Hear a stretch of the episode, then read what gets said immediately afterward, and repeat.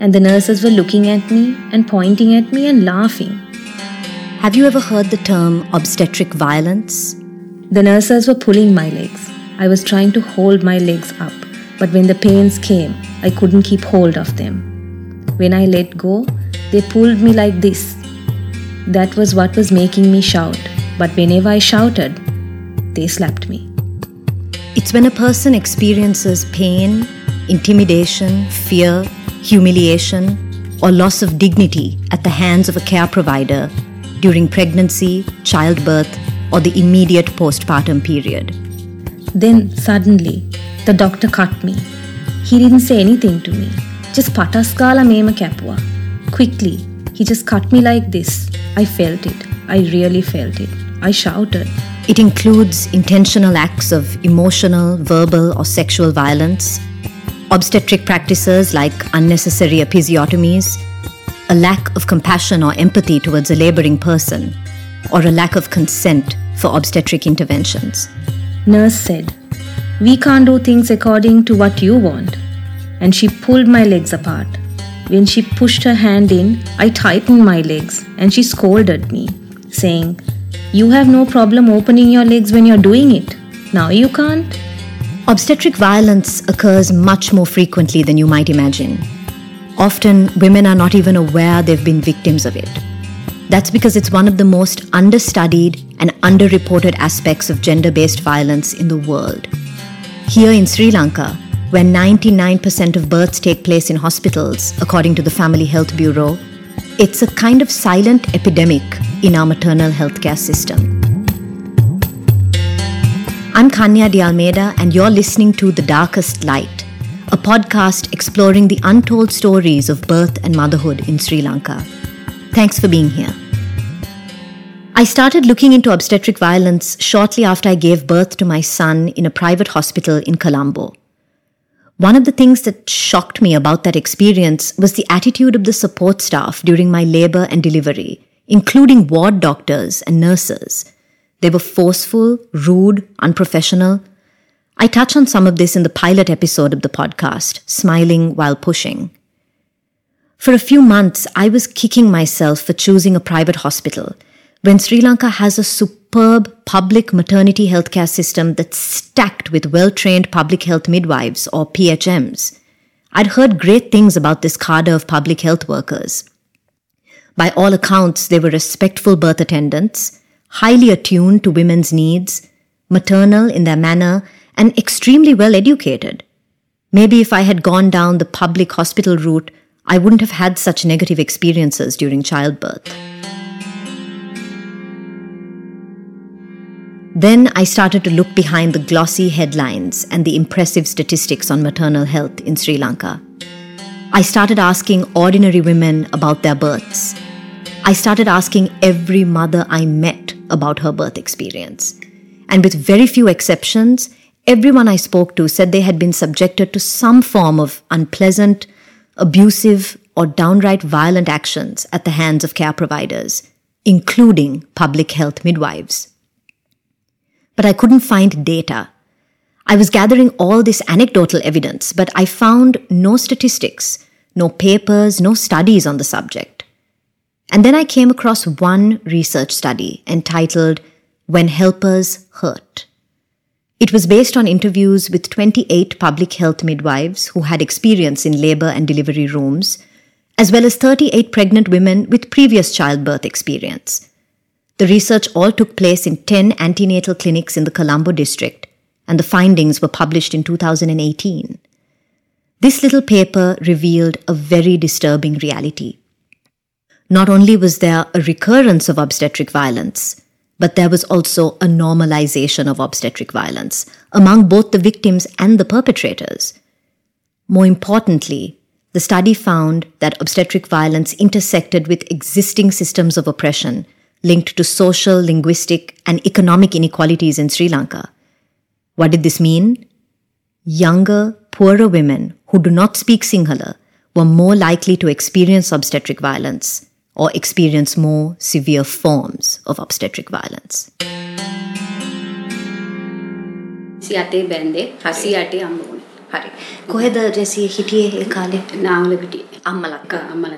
I was 28 when Matisha was born. He was born in Navalapitiya.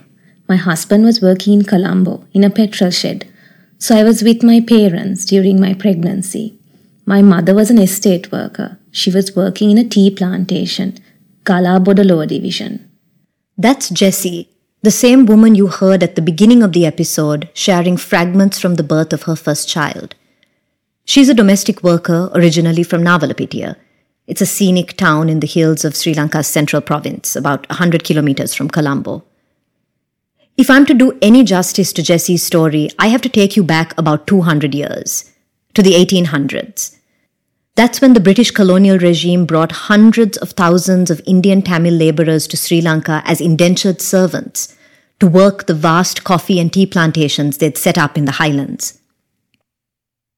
Jessie's family are descendants of those workers who have historically been disenfranchised, dehumanized, and discriminated against. Nowhere does this show up more clearly than in the health disparities between the estate population and the rest of Sri Lanka. In 2018, the Health Ministry released an update on the health status of what is loosely termed the plantation community in Sri Lanka.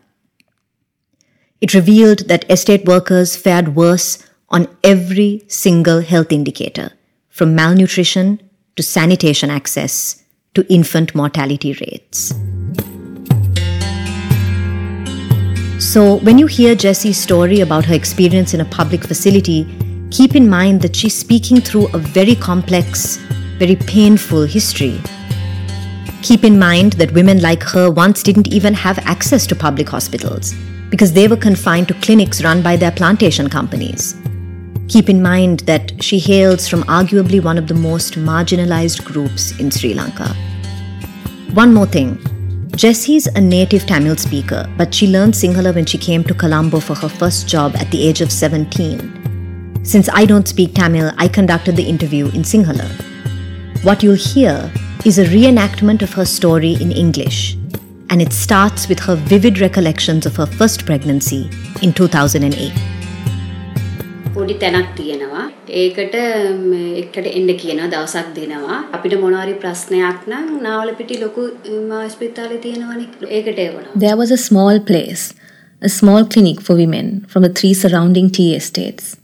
They tell us to come, for pregnant women to come on a certain date. Every month they give a date. There's nothing to see there, no rooms. It's just a hall with some chairs. It's always full. It starts at 8 in the morning and finishes by 1 in the afternoon. Two doctors from the Navalapitiya General Hospital come.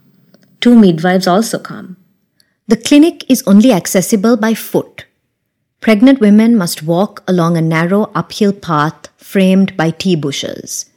Along the way is a small Catholic cemetery dotted with the graves of deceased estate workers. Jessie's father is buried there. Just beyond the cemetery, the road cuts left past a wayside shop. Then there's a steep climb until finally you see it a tin roofed, crumbling building surrounded by mango and jackfruit trees. The ground around the clinic is strewn with their fallen leaves and rotting fruits. Inside is a long hall lined with plastic chairs, and at the far end of the hall, a single room where the doctor sits. Jessie said there were never enough chairs to accommodate all the patients, so she would stand in line for hours until her number was called. The doctors are very quick. They are just tuck tuck gala, they want to finish their work and go. Did you get a chance to ask any questions? No, no, we didn't. We didn't ask questions. Most people are scared to ask. Actually, we're scared to say anything at all. Will they scold us? We don't know, no? Will who scold you? The doctors? The nurses, the midwives. Not the doctors. The doctors don't usually scold. It's the nurses we're scared of. Actually, some of the nurses can't stand the sight of us. When they even see a potto, they get angry. When Jessie said the nurses can't stand the sight of us, she was not referring just to Tamil women but specifically to estate workers. They are doubly marginalized by their language and ethnicity and by their occupation. My sister and I were pregnant around the same time. She's a year older than me. So we went to our clinic appointments together. One day we were standing in line. I was ahead of her in the queue. She was behind me. And one of the nurses came up to my sister and said, Why have you worn this and come? My sister was wearing a shalwa with a shawl. The nurse said, You've come like this for your appointment? What is this? How can we check anything while you're dressed like this? And she yanked the shawl off my sister like this. Just pulled it off my sister's body. So, what are you supposed to wear? A dress? Just a normal dress. Something that makes it easy for them to do their work, to check. And what did your sister say when this happened? She didn't say anything. She was just upset. She's like me. Uh, she's very quiet, very soft spoken. Anyway, she did her checkup in her shalwa. Actually, it's not that hard to check a woman in a shalwa. You just lift up the top and feel her stomach. And what language are the nurses speaking? Sinhala, only Sinhala. Some of the doctors speak Tamil. Some of the doctors are even Tamils.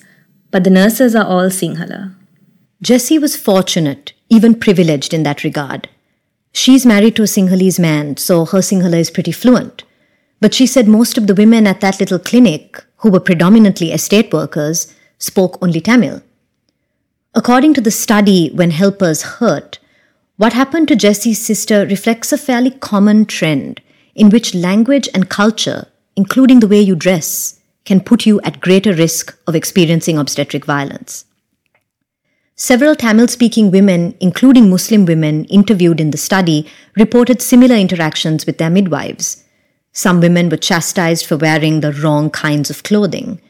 One Muslim woman said she couldn't read the state issued list of items to bring to the hospital for the birth. And when she requested a Tamil version of the document, the midwife snapped at her, cursed her, and said they had already done enough for Tamils. After that unfortunate run in at the clinic, Jessie's pregnancy proceeded smoothly and uneventfully.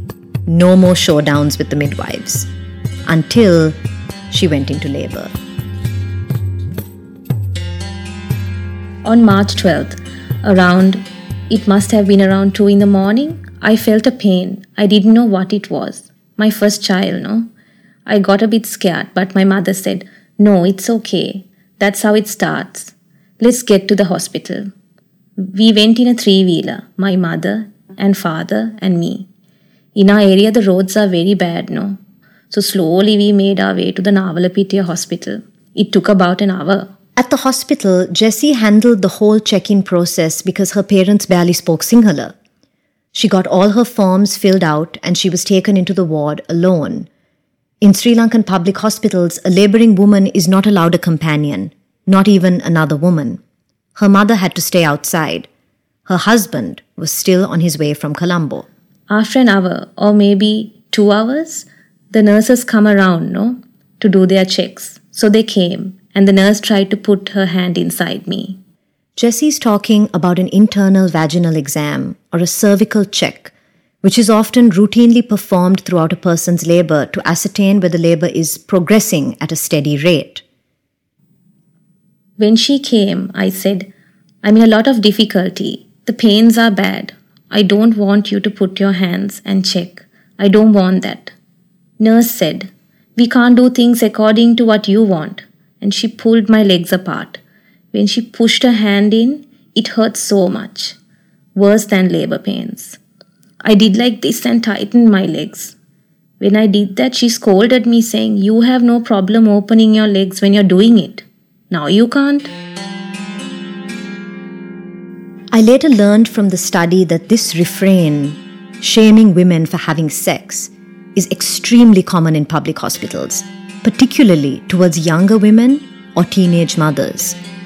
Jessie was 28 at the time, but she probably looked a lot younger. During her pregnancy, she weighed just 35 kilos. Even now, in her 40s, she could easily pass for someone in their 20s. She's tiny with large, curious eyes and very delicate features. I wouldn't be surprised if the hospital staff mistook her for a mere child. Around 9 in the morning, they moved her from the ward into the delivery room. What you're about to hear is Jessie's recollection of a fairly disturbing scene involving a young laboring woman and the midwife's use of force to restrain her.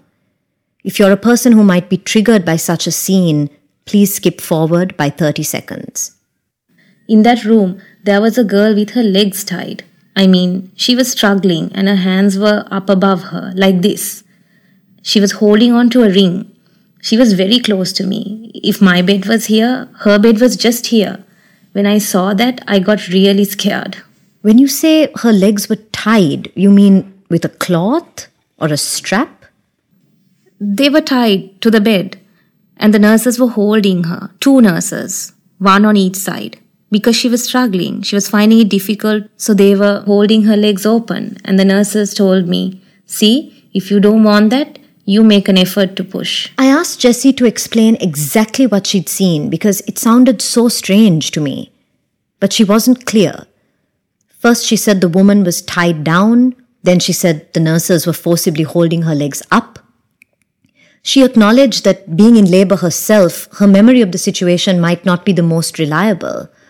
All she can say for sure is that what she witnessed, along with the nurse's threats, terrified her because she didn't want to end up like that girl.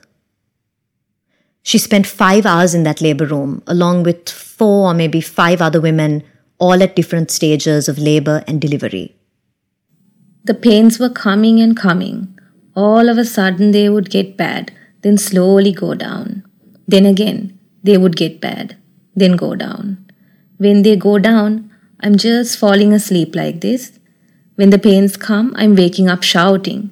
I'm dropping off to sleep, and then when the pain comes, shouting again. And the nurses were looking at me and pointing at me and laughing.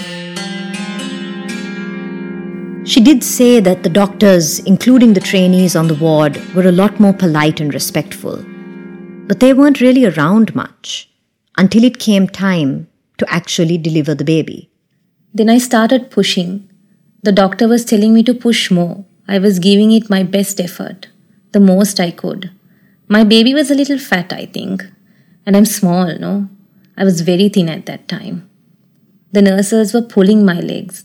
I was trying to hold my legs up, but when the pains came, I couldn't keep hold of my legs. So they were pulling me hard. That was what was making me shout, actually. But whenever I shouted, they slapped me. They slapped you? No, I mean, uh, just a little like this, just a small shot. Yes, they did that. They were saying, keep your legs up like this, keep your legs up. But when the doctor came, I wanted to put my legs down and close my legs because, um, shy, you know, I was pushing as hard as I could. Then suddenly, the doctor cut me. He didn't say anything to me, just patasgala meme kapua. I felt it. I really felt it. I shouted. She's talking about an episiotomy, a surgical cut made at the vaginal opening. It's a procedure that typically should involve a patient's informed consent and which the authors of the study I've been quoting say could constitute obstetric violence if performed unnecessarily or as a matter of routine. Shortly after the episiotomy, Jessie's son was born. It was such a relief. I felt like some big weight had been released. I can't even find the words to explain. It was so nice. But my throat was so dry, I said, I'm so thirsty. Please, can I have some water? I hadn't had anything to drink for hours. For five hours, I was in the labor room without a sip of anything. They bought me a cup of tea. I was holding Matisha while he slept. And then his body started turning yellow, and he started screaming and screaming and crying without stopping. The baby had jaundice. Jessie spent a week on the ward with her son in a box under a blue light. She was instructed to nurse him every few hours from both breasts for 20 minutes at a time. But for some reason, he would only nurse from her right side. He refused her left breast, which led to engorgement, a condition that some mothers find terribly painful. It was a long week. Matisha's constant crying kept Jessie and the rest of the ward up all night. Early every morning, the nurses would instruct the mothers to bathe while their babies slept in their cots. Or sometimes a mother would tell one of the other women on the ward, please just watch my baby for a few minutes while I run to the bathroom. But Jessie couldn't do that because no one wanted to be left alone with a screaming baby. I was so tired. He was crying and I was also crying. All night I just had to hold him. It was so difficult to even walk with my stitches, but I made myself walk around trying to rock him to sleep. One girl on the ward saw how much I was struggling. She had also had a baby. One night she said, Just give him to me, I'll nurse him. And he happily drank from her. He drank her milk, so I was able to use the bathroom. But the bathrooms were just, there's no point even talking about them. Everyone else would get up early and rush to the bathroom, so by the time I got there, they were a mess. If the bin was full, women would just take off their pads and throw them on the floor. Just like that, just there. So, what about your food during this time? Your meals? Okay, that's another thing. Now, the hospital food. What they gave me, I didn't eat it. I couldn't. Um, I was a little um, disgusted by it. Why? What, what did they give you? No, I mean, they give you greens and egg, dal. But I just, I couldn't eat that food. So my husband was bringing my meals, string hoppers and soup and home cooked food, you know. One day he got late with my lunch, quite late. So I was waiting for him and the nurse said, Just eat the hospital food. How long are you going to wait for your husband? Just eat it. But I didn't want to. I put the food in the bin. She saw, the nurse saw me throwing it. And she said, Why? What do you eat on your estate? Is the food so much better? Sometimes you people don't even have food to eat on the estate, and you're refusing our food? Like that, she scolded me. It's an attitude that keeps cropping up in the study. This notion among midwives that the patients especially those from lower socioeconomic backgrounds, should be grateful for the services they're receiving, should just accept instructions without question or complaint. For Jessie, the simple fact of being from a family of estate workers was enough to warrant disrespect from a public healthcare worker. It was almost like the nurse was saying, You can't do better than this. You don't deserve any better than this. Jessie's second child, a daughter, was born in Colombo. She said there was no way she was going to put herself through the ordeal she faced in Navalapitiya. And her experience in the Kalubovila hospital was much more positive. Even more hearteningly, she had a much better relationship with her public health midwives the second time round. They visited her in her home, they were thorough and professional in their dealings, and they basically restored some of her faith in our national healthcare system. But she told me that many of her relatives, including her sister who had her shawl torn from her body by a midwife, are so traumatized by their experience that they're too afraid to have more children. We need to overhaul our approach to obstetrics and maternal health care. One of the things I found most fascinating about the study was that almost all the midwives interviewed expressed awareness of the issue of obstetric violence, but very few saw the need for change. Several PHMs told the researchers that, and I quote, giving clear and firm instructions about how birthing women should behave during pregnancy and delivery was part of the role of a good midwife. Few of them had reflected on how patients might perceive firm behavior as unfair humiliating, disempowering, or even as acts of violence. End quote. Which brings me to the matter of bodily autonomy. Bodily autonomy is our right to our own bodies, and it is a concept that appears to be wholly absent from maternal health care in Sri Lanka. The practice of birthing has become so institutionalized that few women are able to exercise any bodily autonomy in the process. We are not informed about the medical procedures conducted on our bodies. We are seldom given the right to refuse these procedures. Our wishes, our consent, our own physical instincts about birth are simply not part of the system. Hospitals and providers see their job as a simple one removing a baby from a person's body. But birth is so much more than that. It's a complex physical and emotional process involving both mother and child. And until our healthcare system acknowledges the need for bodily autonomy in the process, obstetric violence will continue. Helpers will continue to hurt. We will continue to see a pattern in which care workers are actually harming us. And that needs to change. None of the information contained in this podcast should be considered medical advice. If you have questions about your health or your child's health, please contact a medical professional. You can also check our bio for links and resources. In this episode, Jessie was played by Kavita Vijayaraj. The Darkest Light is available on Apple Podcasts, Google Podcasts, Buzzsprout, and Stitcher. Wherever you're listening, please remember to click subscribe. And if you like what you hear, consider rating our show or leaving a review. To learn more about our show, follow us on Instagram at The Darkest Light Podcast. If you'd like to share your birth story on this podcast, please contact me on the darkest light podcast at gmail.com. The Darkest Light is produced by Devana Senanayake. Music is by Kriti. Editing, mixing, and mastering by Zainab Wahid.